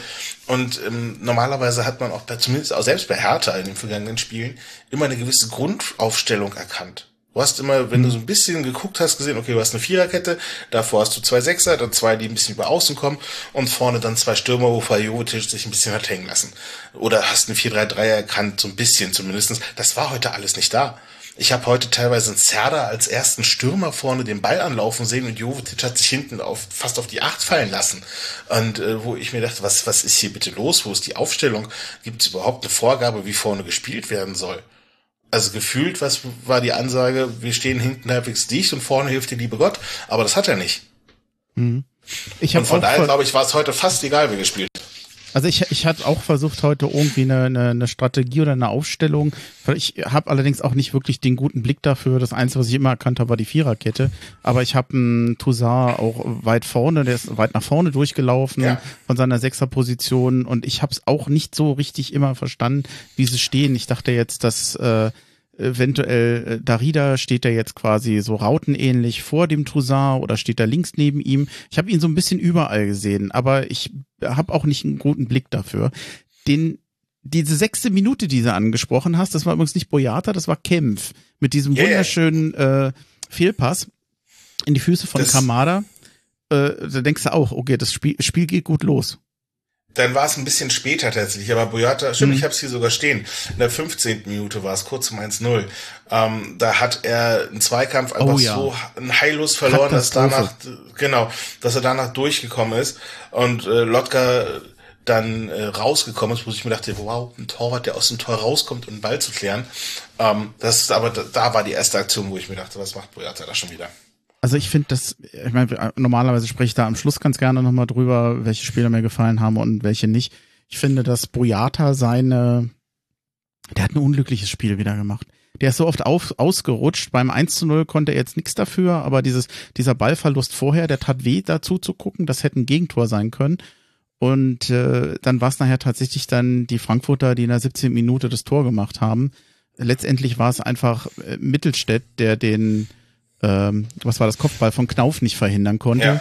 Und ich glaube, auf den Außen waren es auch Pekarik und Lee, die den Flankengeber nicht äh, stören konnten, Richtig, den Kostic. Da wurde außen nur halbherzig der Kostic verteidigt und, ähm, und dann nach dem Maxi geht auch nicht zum Kopfball hoch, beziehungsweise wirkt auch ein bisschen orientierungslos in der Situation, dass der Knauf den da einlegt. Und äh, zu Boyata, ja, es war ein weiteres unglückliches Spiel. Demnächst kann man von einer unglücklichen Saison reden. Ich, Entschuldigung, ich muss immer vor mich hingrinsen. Ich höre immer die Katze im Hintergrund. Alles gut. Die, die ist immer noch an der Tür und will rein. Ja, seit über einer Stunde schon. Äh, die hat aber auch Ausdauer. Mann, oh Mann. Hat sie absolut. Ja, was hattest du gesagt? Die kann normalerweise da nicht rein, aber jetzt, wo sie hört, da ist jemand drin, da will sie auch rein. Richtig. Ja. Ja, Katzen sind stur. Aber ich, naja, ich, ich, ich habe sie ja schon mal gesehen. Ich war ja schon mal bei dir. Das war ja äh, sehr nett für den Kaffee. Danke nochmal. Sehr gerne. sehr angenehme Pause. Ja, okay, kommen wir zu weniger erfreulichen Dingen, nämlich zu dem Spiel. Und ich fürchte, ich weiß nicht, wie es dir ging, wenn ich mir jetzt die erste Halbzeit insgesamt angucke, hatte ich von Anfang an das Gefühl, es war jetzt nicht so, dass Frankfurt dominierte und dieses Tor in der Luft war, äh, aber sie waren einfach die etwas bessere Mannschaft und sie kamen von Anfang an besser in das Spiel. Also dieses 1 zu 0, in der, in der Sekunde, in dem Moment war damit nicht zu rechnen, aber insgesamt ging das in Ordnung. Also Hertha ja. darf sich nicht beschweren. Sie waren nicht im Spiel. Ja, zu viel Ballverluste, äh, das, weiß ich nicht, Hertha kam ja manchmal am Ball und mit dem ersten Pass war der Ball weg. Das ist ja, ah. Das war halt alles, was die Offensive und das Aufbauspiel angeht, war alles wahnsinnig planlos und unpräzise. Ja. Du hast keine präzisen, scharfen Bälle gehabt, keine Passstärke dahinter. Ähm, und wie gesagt, die wussten teilweise nicht, wohin mit dem Ball. Und weil, weil halt auch jeder stand, es war keine Bewegung im Spiel, es hat sich keiner freigelaufen, es wurden Lau Laufwege erst gestartet, als der Ball schon in die Richtung unterwegs war. Normalerweise startet der Laufweg und dann spielst du den Ball schon in den Laufweg mit rein. Ähm, das war alles nicht gegeben. Also da war mhm. null Abstimmung dahinter. Ähm, ich habe es mir selbst notiert, in der 20. habe ich es aufgeschrieben, alles in der, in der Offensive so planlos und unpräzise. Und das äh, trifft auch ganz gut. Und auch individuelle Fehler. Da kriegt ein Marco und Richter einen Ball äh, auf linke Seite gespielt. Er will den eigentlich stoppen und was macht er? Er spielt ihn uns aus und dann lässt er einfach nur kurz den Kopf hängen, was für die Körpersprache auch schon wieder da war, wo ich mir dachte, oh Junge, was machst du bitte hier? Hm. Chancen, richtig gute Chancen. Es waren nicht viel in der 19. Ähm, der Jovetic mit einem schönen Dropkick eigentlich. Also es ging gar nicht ja. so weit daneben. Da hätte hätte auch mehr draus kommen können. Das hätte natürlich gepasst. Ich weiß nicht, ob wir da ein anderes Spiel gesehen hätten, aber es, es war dann wenigstens mal eine Chance. Und tatsächlich der, naja, von uns so ein bisschen gescholtene Lee, er, also an sich, das, was er da rennt und so, wie er sich einsetzt, das finde ich eigentlich schon ganz schön zu sehen. Ich, deswegen bin ich auch weit weg, dem irgendwo einen Vorwurf zu machen. Äh, er war dann im Strafraum und Ndika, ich finde, er, er brachte ihn zu Fall. Es gab dann Eckball und kein Elfmeter. Du hast es eben schon angesprochen. Ich, ich finde, es gibt mehr Gründe, diese Elfmeter zu geben, als ihn nicht zu geben. Und wenn ich das vergleiche mit dem Elfmeter gegen Freiburg, finde ich die Entscheidung eigentlich eine Frechheit. Also, da, dass der Elfmeter in Freiburg keiner war, brauchen wir nicht zu reden. Mhm. Das ist faktisch, das war kein Elfmeter, da sind wir klassisch mal wieder beschissen worden von den Schiedsrichtern, so gern man das als Hertha-Fan auch sagt. In dem Falle war es leider wirklich so. Ähm, und das jetzt auf diesen Elfmeter zu reduzieren, dass dann der Elfmeter von Lee einer hätte sein müssen, erscheint mir ein bisschen billig. Also mhm. du musst halt mal gucken. Lee hat halt nicht die körperlichen Fähigkeiten, die ein klassischer Bundesligaspieler hat, was die Robustheit angeht. Er ist halt wirklich, er ist klein, er ist leicht, er ist wahnsinnig schnell und bringt sich viel ein und, und engagiert. Das, das ist alles für ihn ähm, gesprochen. Allerdings fehlt ihm, wie gesagt, die körperliche Präsenz. Also wenn da ein Hinteregger mal seine, seinen, seinen Oberkörper reinstellt, dann prallt er davon ab. Und äh, genauso schaut's bei einem, bei einem Dicker aus. Und genau das war auch die Situation im Strafraum. Er hat, es ist zwar der Kontakt vorhanden, aber ich bin mir ziemlich sicher, dass 90 Prozent aller anderen Bundesliga-Stürmer dadurch nicht zu Fall gebracht worden wären. Und dass ja. dadurch der Kontakt zu wenig für einen Elfmeter war. Also, ja, ja. In, in, in, im Vergleich mit dem Freiburg-Elfmeter ist es zu 110 Prozent einer. Zu allen anderen Situationen in der Bundesliga ist es ein Kann- und kein Muss-Elfmeter für mich. Hm, also ich bin immer noch eher für einen Elfmeter. Äh, ich teile deinen Eindruck, dass er halt auch natürlich einfach wenig robust ist und tatsächlich schnell fällt. Ja, das stimmt auch. Und äh, in allen anderen Situationen, wo er zu Boden ging, ist das ja auch dann meistens auch zu Recht nicht gepfiffen worden.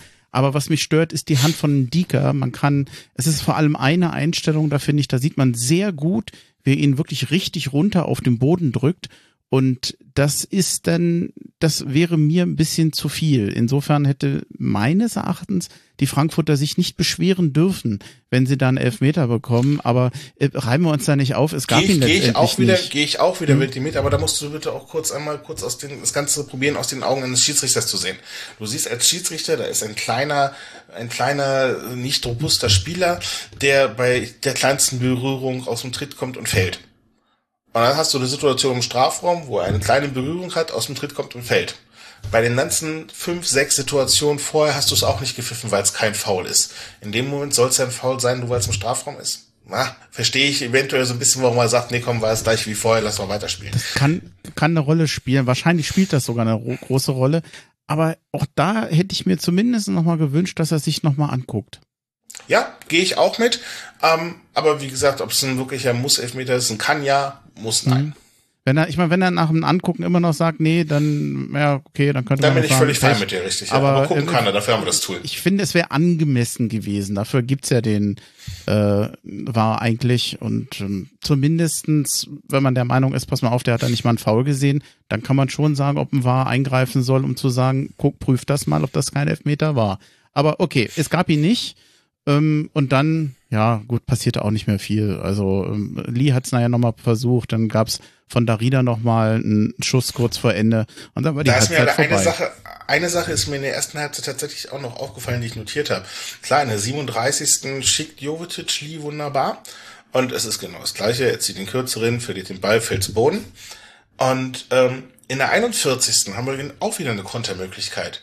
Lee startet wieder durch, wieder ist Jovetic am Ball, aber gefühlt, das ist eine reine subjektive Wahrnehmung, weil er sieht, Lee startet da wieder rein und weil es fünfmal vorher auch nicht geklappt hat, bricht er den Konter da ab und spielt ihn dadurch quer, obwohl er wunderbar hätte schicken können. Da dachte ich mir so, uiuiui, wo sind wir denn hier heute gelandet? Äh, dass inzwischen die eigenen Spieler nicht mehr untereinander, untereinander den Ball spielen wollen, nach dem Motto, das wird eh nix. für mich war das Fazit der ersten Halbzeit, Hertha macht kein gutes Spiel, Frankfurt wird verdient, aber wir haben immer noch 45 Minuten Zeit, es besser zu machen. Es steht nur 1-0. Das kann man noch aufholen. Dachte ich. Denn, äh, und jetzt mache ich es mal schnell durch. 48. Minute 2-0 durch Tuta nach einer Flanke, die, ja, hm, ähm, nochmal der Ndika äh, quergelegt hat zu Tuta. Lotka irrt tatsächlich auch durch einen Strafraum. Ich finde, da sah er nicht so gut aus. Auch Boyata nicht an seinem Mann. Also Tuta konnte ja da recht einfach dann äh, das Tor machen. Und noch schlimmer dann das 3-0 in der 56. durch den Lindström. Der Keeper, der da rausgeht, klärt. Und das er hat mich so ein bisschen an Brüchert erinnert, spielt genau zu einem Frankfurter und der schießt einfach von weitem und dann, dann war das Tor da, wobei Boyata irgendwie auch nicht so richtig glücklich aus. Das war so, kenn, kennst du das, wenn man immer von einem Slapstick-Tor spricht, Ja. so, so fühlte sich das für mich an. Darf ich dir mal meine Notizen der zweiten Halbzeit bis zum 4-1 kurz vorlesen? Die sind relativ kompakt. 48. Minute, es pennen einfach alle, wir steigen ab. 50. Minute, da ist keine Seele auf dem Platz, kein Herz, keine Einheit und mir als Fan, der den Verein seit 25 Jahren liebt, tut das unfassbar weh, das mit anzusehen. Tiefe Depression nach dem 0-3. Korkut wechselt erst nach dem 0 zu 3 und dann haut Selke, fünf Ausrufezeichen, einen raus und meine Reaktion ist, was ein Tor, aber es wird nichts bringen und während ich das schreibe, fällt das 4-1. Ja, wobei das Tor war wirklich schön, aber ah ja. Okay. Wunderschön. Nach, nach dem 3-0 dachte ich, na, oh Gott, ey, jetzt kriegen wir am Ende vielleicht noch eine Packung. Soweit kam es allerdings nicht. Es gab ja einen Wechsel. Richter, Lee und Darida gingen und Belfodil und äh, Boateng und Selke kamen halt. Selke dann gleich mit dem tollen Tor. Das war wirklich schon, der hat den Volley genommen. Und äh, ich finde tatsächlich, dass er danach auch das Spiel belebt. Er hat zwar kein Tor mehr gemacht, aber er war aktiv und ich fand das völlig okay. Also man manchmal gibt's, ich will jetzt nicht sagen, ob es Häme ist, aber Selke war ja jetzt nicht wirklich erfolgreich bei Hertha BSC. Aber ich finde, das war völlig in Ordnung. Hat, hat gemacht, hat gekämpft, das Tor gemacht. Äh, wenn du so reinkommst, muss man einfach sagen, gut gemacht. Hast du, bin ich der Einzige oder hast du dich bei dem Treffer von Selke auch ein bisschen an das 2-0 gegen Bielefeld in der Hinrunde erinnert gefühlt? Das war ja auch ähnliche Situation, auch eine Direktabnahme, auch außerhalb des Strafraums, auch so ein Gewaltschuss in die Ecke rein. Äh, fand ich schon recht ähnlich in laut meiner Erinnerung. Stimmt, war tatsächlich ähnlich. Kann er gerne öfter machen, aber Ja. hat, hat leider trotzdem heute nicht gereicht, denn direkt danach, ja, das 4 zu 1. Boyata rutscht aus. Schon wieder. Ja, macht, machte einfach ein schlechtes Spiel. Also sorry, eigentlich müsstest du sagen, nach der Leistung kannst ich, ich mag Boyata. Eigentlich finde ich den gut. Der, der spielt so unglücklich. Ich weiß nicht, wie ich das nennen soll. Letztendlich kommt er zu spät, ist nicht da und äh, das, das ist einfach zu wenig. Mm, Der Boateng, du hattest ihn erwähnt, mh, mit der Genauigkeit der Pässe. Das gefällt mir bei Boateng, wenn er kommt. Wenn der zentral die Bälle verteilt, das sind tolle Bälle, aber insgesamt war eigentlich dann Hertha nach dem 4-1 tot. Ja, Also ich leider. habe mir auch nicht mehr viel aufgeschrieben. Für mich war das Spiel gelaufen. Ich habe tatsächlich nach dem 4-1 auch nichts mehr geschrieben. Einzige, was mir noch präsent in der Erinnerung ist, dass die erste Aktion von Boateng einfach, er kommt auf den Platz und haut den einen Frankfurter um und holt sich gelb. Alle rufen noch erste Aktion, erste Aktion, Schiri, wie kannst du da gelb geben? Aber es war eine klare gelbe Karte. Aber es war auch das, was man sich von so einem Leader in so einer Situation ein bisschen auch, auch wünscht. So klassisch wie äh, Weiland Steffen Effenberg oder Jens Jeremies. Kommst du hierhin, tut's weh. Und äh, einfach mal ein Zwischenhauen, die Leute aufwecken, so hallo, wir sind noch da. Und das war halt leider einfach viel zu spät. Und äh, daher wünsche ich mir, dass ein, dass ein Boateng äh, das nächste Mal schon direkt zur zweiten Halbzeit kommt. Dass ein Boateng ähm, im Vorfeld schon die, die Jungs einfach komplett mitzieht und, und heiß macht auf das Spiel. Und die Passstärke sowohl von der Intensität als auch von der Präzision von Boateng, der, der, der Mann kann halt einfach richtig geil kicken. Also er und Jovetic sind fußballerisch mit die beiden besten Spieler bei uns in der Mannschaft. Ganz klar. Verdienter Sieg, glaube ich, müssen wir, müssen wir sagen. Also 4-1 ist ja jetzt kein Zufallstreffer gewesen.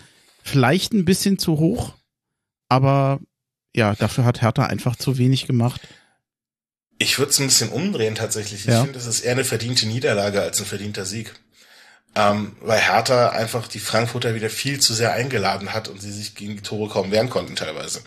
Gute Spieler, schlechte Spieler. Ich würde gerne mal mit Blick auf die Ausstellung noch mal kurz in die Statistik gehen, weil ich finde, da waren ein paar Sachen, die fand ich eher überraschend. Wenn ich jetzt nach Laufleistung gehe, 117 zu 118 für Frankfurt, ist jetzt kein großer Unterschied.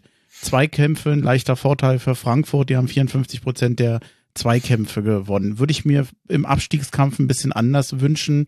Ähm, war jetzt aber, ich weiß nicht, ob das wirklich das Hauptmerkmal war.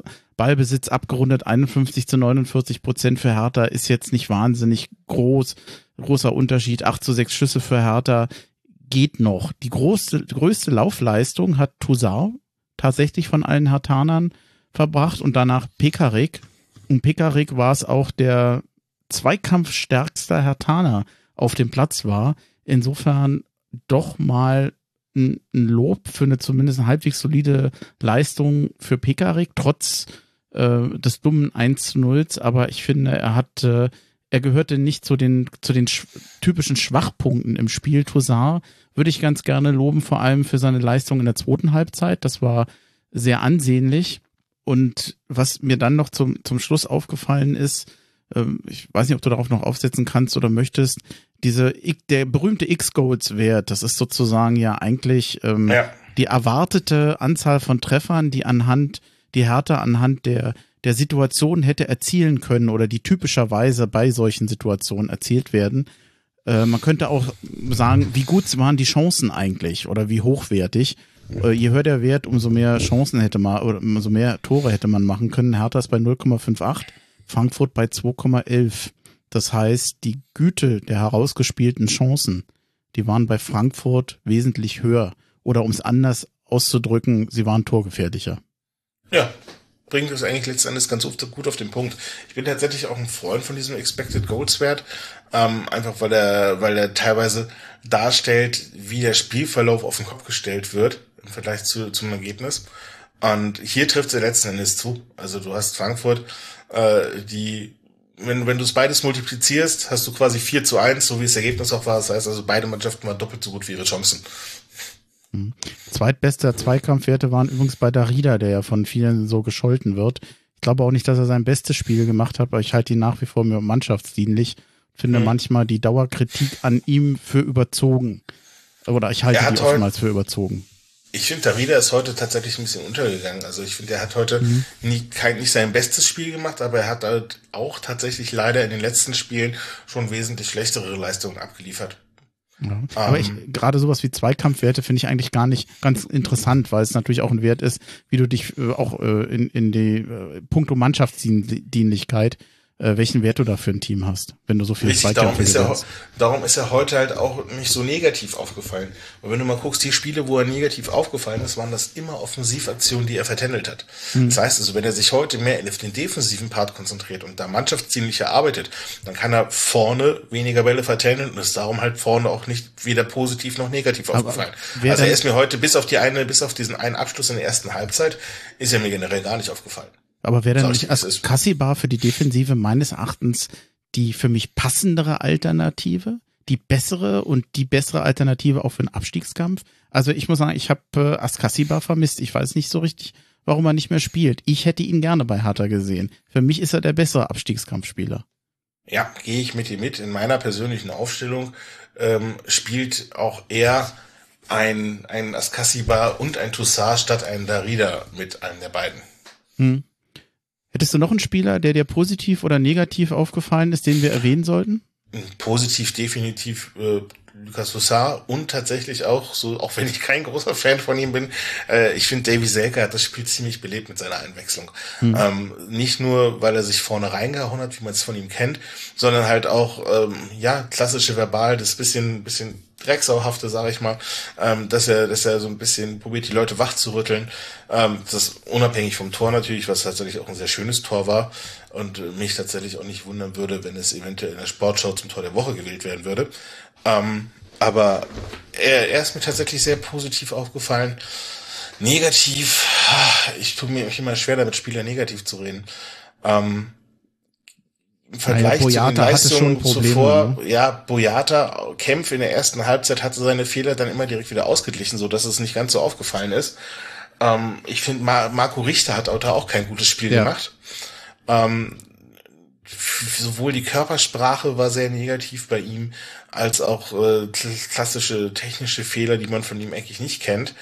Ähm, er war bemüht und das ist halt leider kein gutes, keine gute Aussage über einen Spieler. Ja, Vielleicht sollte man zu Lotka nochmal sagen, der natürlich die gute Leistung aus dem letzten Spiel jetzt so nicht wiederholen kann. Da konnte dafür sah dann bei dem einen oder anderen Tor einfach nicht gut genug aus. Aber was mir nach wie vor bei dem Jungen gefällt, äh, auch äh, wenn ja jetzt einige über Hertha schimpfen, dass er nach Dortmund geht, wo ich immer denke, ihr Leute, das ist der fünfte Torwart und der hat sich jetzt entschieden, nicht mehr fünfter Torwart zu sein. Dafür gibt's ja auch Gründe. Also so schlimm kann das nicht sein. Ich finde, da übertreiben die Leute immer.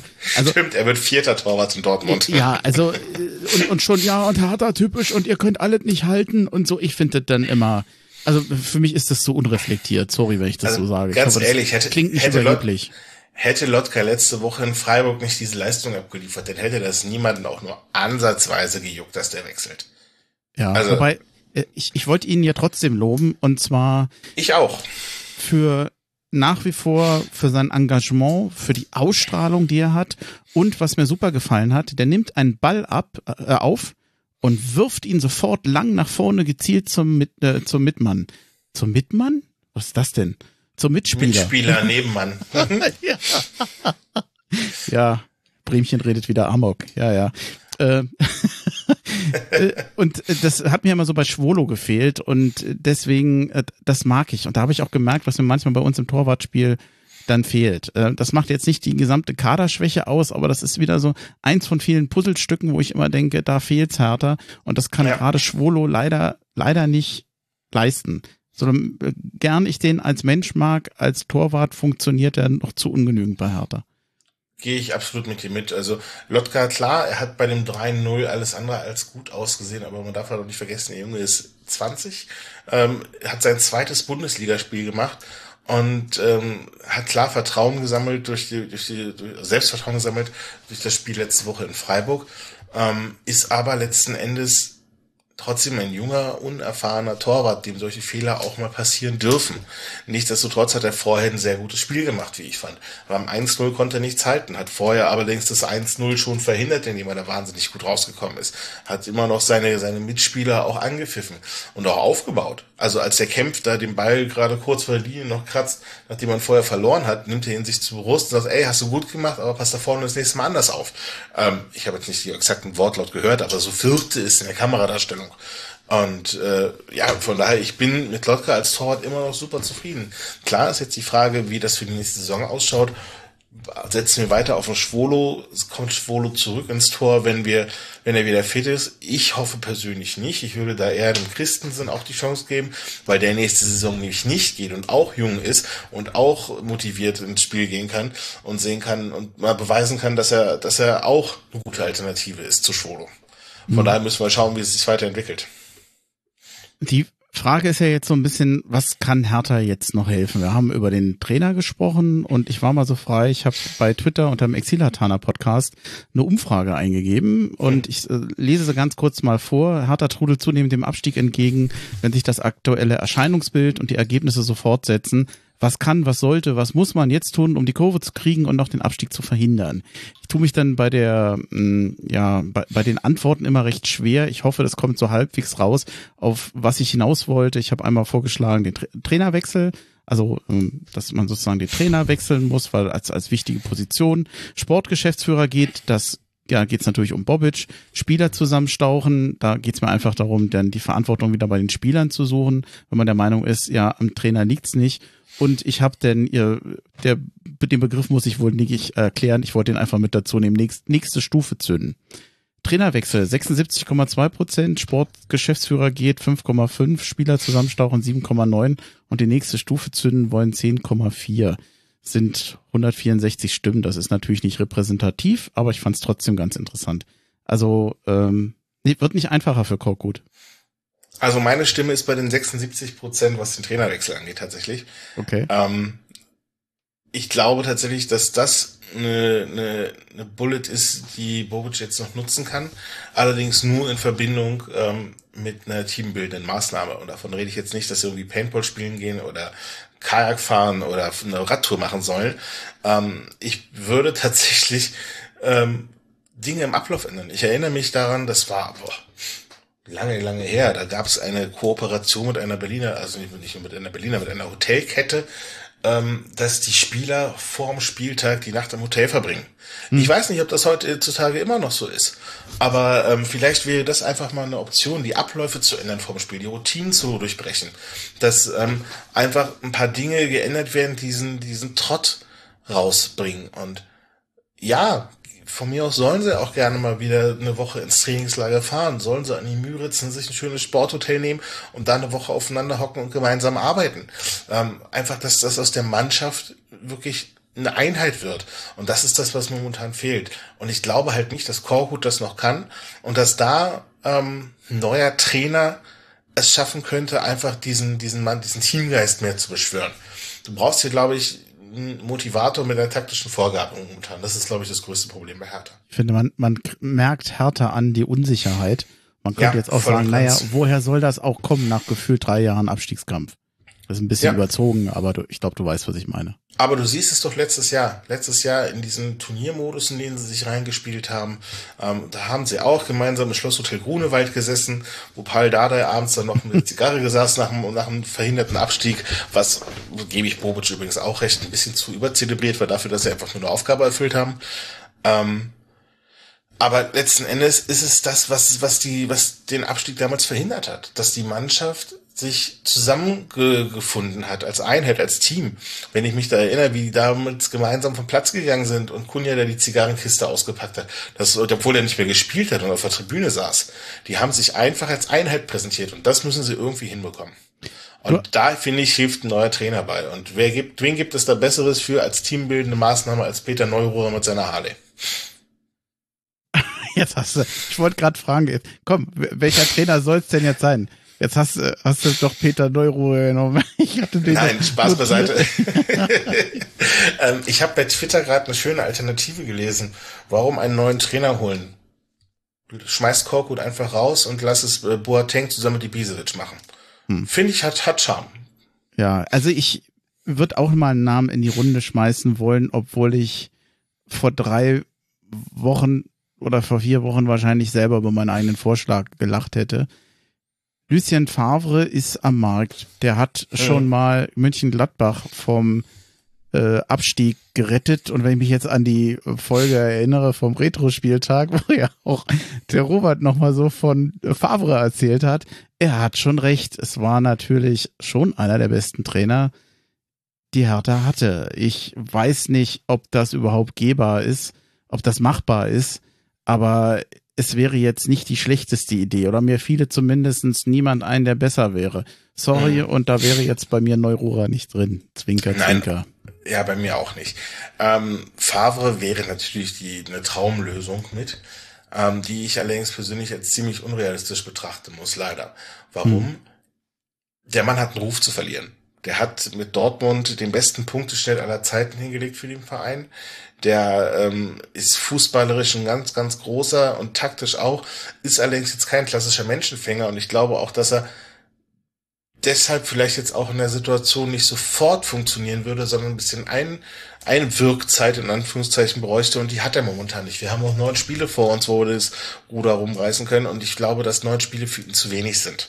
Der ist für die nächste Saison, wenn der Klassenerhalt geschafft werden sollte, durchaus eine, eine, eine praktikable Option, über die ich mich auch sehr, sehr freuen würde. Ähm, allerdings muss es für diese Saison wirklich jemand sein, der kurzfristig das Ganze, das Ganze schaffen kann. Ähm, wo ich gerade äh, dieses Thema Boateng Ibisevic äh, erwähnt habe. Vor 25 Jahren hat Jürgen Klopp sein Trainings, sein Traineramt begonnen. In was für einer Situation ist das geschehen? Er war damals auch noch Spieler und die Mannschaft selber äh, hat ihn zum Trainer auserkoren. Der alte Trainer wurde geschasst und die Mannschaft selber, der Spieler hat gesagt, ja, lass das doch den Jürgen machen, den Kloppo. Der, kann, der will eh Trainer werden später, der hat die Erfahrung und der, der kann das alte System auch gut umsetzen. Aber warum stellen wir den nicht an die Seitenlinie? der ist ja quasi wie die Jungfrau zum Kinde gekommen zum Trainerjob und heute einer der erfolgreichsten Trainer der Welt. Und äh, warum nicht eine Art Spielertrainerfunktion aus der eigenen Mannschaft? Also ich finde die Variante Boateng Ibisevic recht charmant, vor allem wenn ich mich auch an die Bilder erinnere aus der Hinrunde, wo Boateng als wie als Co-Trainer auch noch mit von der Seitenlinie agiert hat, traue ich ihm das Ganze durchaus zu. Ich weiß nicht, ob die äh, Idee verrückt oder genial ist. Ähm, wobei ich glaube, dass natürlich die, die Geschichte von Kloppo, die wirst du nicht beliebig oft wiederholen können bei allen anderen Vereinen. Ich, ich, vielleicht ist es eine Option. Was ich an der Idee eigentlich ganz gut finde, ist, dass du eine Selbstverantwortung wieder an die Spieler zurückgibst. Ne? Du sagst, ey, Richtig. das ist eure Entscheidung. Ihr macht das, aber jetzt habt ihr keine Ausrede mehr. Ich meine, die haben sie meines Erachtens so oder so auch schon nicht mehr. Äh, Wenn es jetzt zum Teil heißt, ja, wir müssen verstehen, dass wir gegen Abstieg spielen, wo ich dann denke, ey, am 25. Spieltag, guck mal auf die Tabelle. Äh, wie blöd seid ihr denn? Das muss man doch keinem erklären. Das ist ja. offensichtlich. Also das ist dann für mich auch phrasenhaft. Aber mh, hm, naja. Wir zum einen das und zum anderen bringst du halt auch jemanden da rein, der die ganze Situation kennt. Der, der sich nicht irgendwie erst noch äh, einarbeiten muss in die Mannschaft. Der jeden Charakter kennt, der weiß, wo er jeden anfassen muss. Ja. Von daher ist eine interne Lösung vielleicht die beste. Hast du gemerkt, dass sie eben kurz ruhig war? Weißt du warum? Warum? Ich habe mich gewundert. Ich höre die Katze nicht mehr. hat sie aufgegeben? Entweder das oder meine Frau hat die Nerven, äh, die Faxen dicke gehabt, sie ins Wohnzimmer geholt und die Tür zugemacht. ja, ich mal gucken. Kannst du mir nachher noch mal erzählen? Bin ich mal gespannt. Sag bei Gelegenheit mal schreiben. Ach Gott. Naja, ähm, ich hatte vorhin gesagt, Mensch, wir können uns noch Gedanken machen darüber, was eigentlich wäre, wenn Hertha absteigt.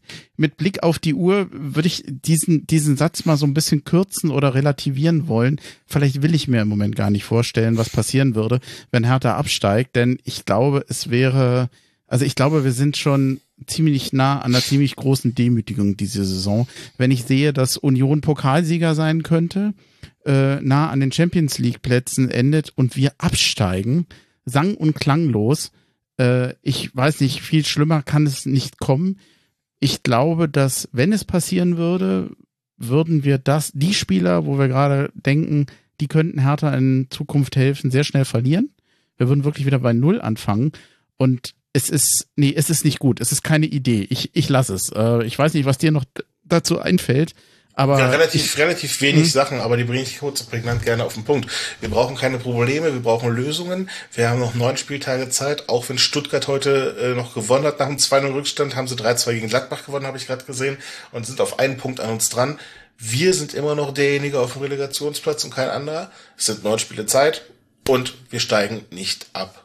Wir steigen erst, wir sind erst in dem Augenblick abgestiegen, wo es rechnerisch nicht mehr möglich ist. Ähm, ich bin schon immer Optimist gewesen und von daher glaube ich dran. Ja, Grüße an Hertha positiv, ne? Ja, sowieso. Bester Twitter-Account. Neben deinem natürlich. Ach, wird sich der Christoph freuen. Wobei ich finde es ganz witzig. Irgendjemand hatte mal geschrieben, als bei Hertha so viel Corona äh, hatten, dass dieser Name Hertha Positiv irgendwie so einen komischen Beigeschmack fand ich sehr gut bemerkt, aber weil ja wirklich so viel positiv waren in dem Moment. Naja, okay, ja. muss, brauchen wir jetzt nicht nochmal. Die sind ja jetzt wirklich so gut durchseucht, eigentlich können wir das jetzt nicht nochmal haben. Vielleicht hilft's ja, ich weiß es nicht. Kann natürlich auch mal andere Mannschaften treffen, ist natürlich immer möglich. Na ja, gut. Ja. Ähm, Ausblick. Dann haben wir es auch schon fast. Was glaubst du, wie lange haben wir jetzt schon gemacht? Hast du ein Gefühl? Anderth Zeitgefühl? Oh, gute Stunde. Ja, na aber, also ich, wir sind jetzt mindestens auf 75. Ja, ich, ich stehe gerade, wir sind tatsächlich bei äh, Stunde 20.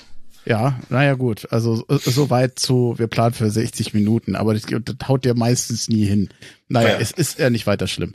Hm, Ausblick, ich hab dir ja vorab schon gesagt, ähm, ich bin jetzt eigentlich gar kein großer Fan, jetzt nun zu raten, was da auf uns zukommt. Etwas Angst macht es mir schon. Normalerweise hätte ich gesagt, Eintracht Frankfurt ist jetzt auch nicht so gut drauf. Da kann man mal einen Heimsieg machen. Gladbach ist am Schwächeln, aber dann kommt teilweise knüppeldick gegen Hoffenheim, Leverkusen und Union möchte ich gar nicht dran denken. Ach, äh, Bremchen, Bremchen. Du, Gladbach hat heute eine 2-0-Führung äh, ähm, abgegeben und gegen Stuttgart 3-2 verloren. Da gewinnen wir ganz klar. Hoffenheim, ja, es wird halt eine schwierige Aufgabe. Holen wir einen Punkt. Leverkusen hat heute auch bloß einen Punkt geholt. Da holen wir auch einen Punkt. Und gegen Köpenick bin ich im Stadion und gewinnen wir sowieso. Sag mal, warst du schon an den Whiskyflaschen? Ein Glas ist bisher drin. es wirkt langsam. Ja, das ist, ich hätte mir doch kein alkoholfreies Bier nehmen sollen. Jetzt muss noch alle. Das finde ich auch sehr ärgerlich. Naja, gut. Also ich, ich weiß nicht, was da auf uns zukommt. Ich, die Sorge habe ich nach wie vor. Du hast es schon schön zusammengefasst. Wir können es nach wie vor aus eigener Kraft schaffen. Ich bin jetzt sehr gespannt. Wir nehmen heute am Samstag nach dem Spiel auf. Hm. Gut möglich. Wie, wie wahrscheinlich, wir, wir wissen es jetzt nicht. Äh, ich halte es nicht für völlig ausgeschlossen, dass man sich von Korkut trennen könnte. Also Stand jetzt ist es noch nicht der Fall. Ich gucke gerade die Nachrichtenportale durch. Äh, laut Kicker gibt's noch keine News dazu. Ja, naja, also lassen wir uns überraschen. Ich habe auf meinem Zettel nichts mehr. Ich weiß nicht, ob du noch was hast, aber die Zeit flog. Ich würde mich eigentlich nur gut, besser, besser als vor dem Gespräch. Ich wollte mich für die Therapiestunde bei dir bedanken. Ähm, wir haben hier, glaube ich, ganz gut äh, das Thema ein bisschen, ein bisschen besprechen können und beide auch wieder ein bisschen bessere Laune. Und ähm, ja, dann bleibt mir an der Stelle nur zu sagen, alles wird gut. Hertha bleibt in der ersten Liga und äh, wir hören uns bald wieder. Howie. Ja, könnte, äh, ja, genau. Ja, okay, das ist schon ein guter Abschied. Dann sage ich auch, Howie, vielen Dank und äh, mach's gut. Bleibt gesund. Bis dann, Bremchen. Ja. Danke dir. Ciao.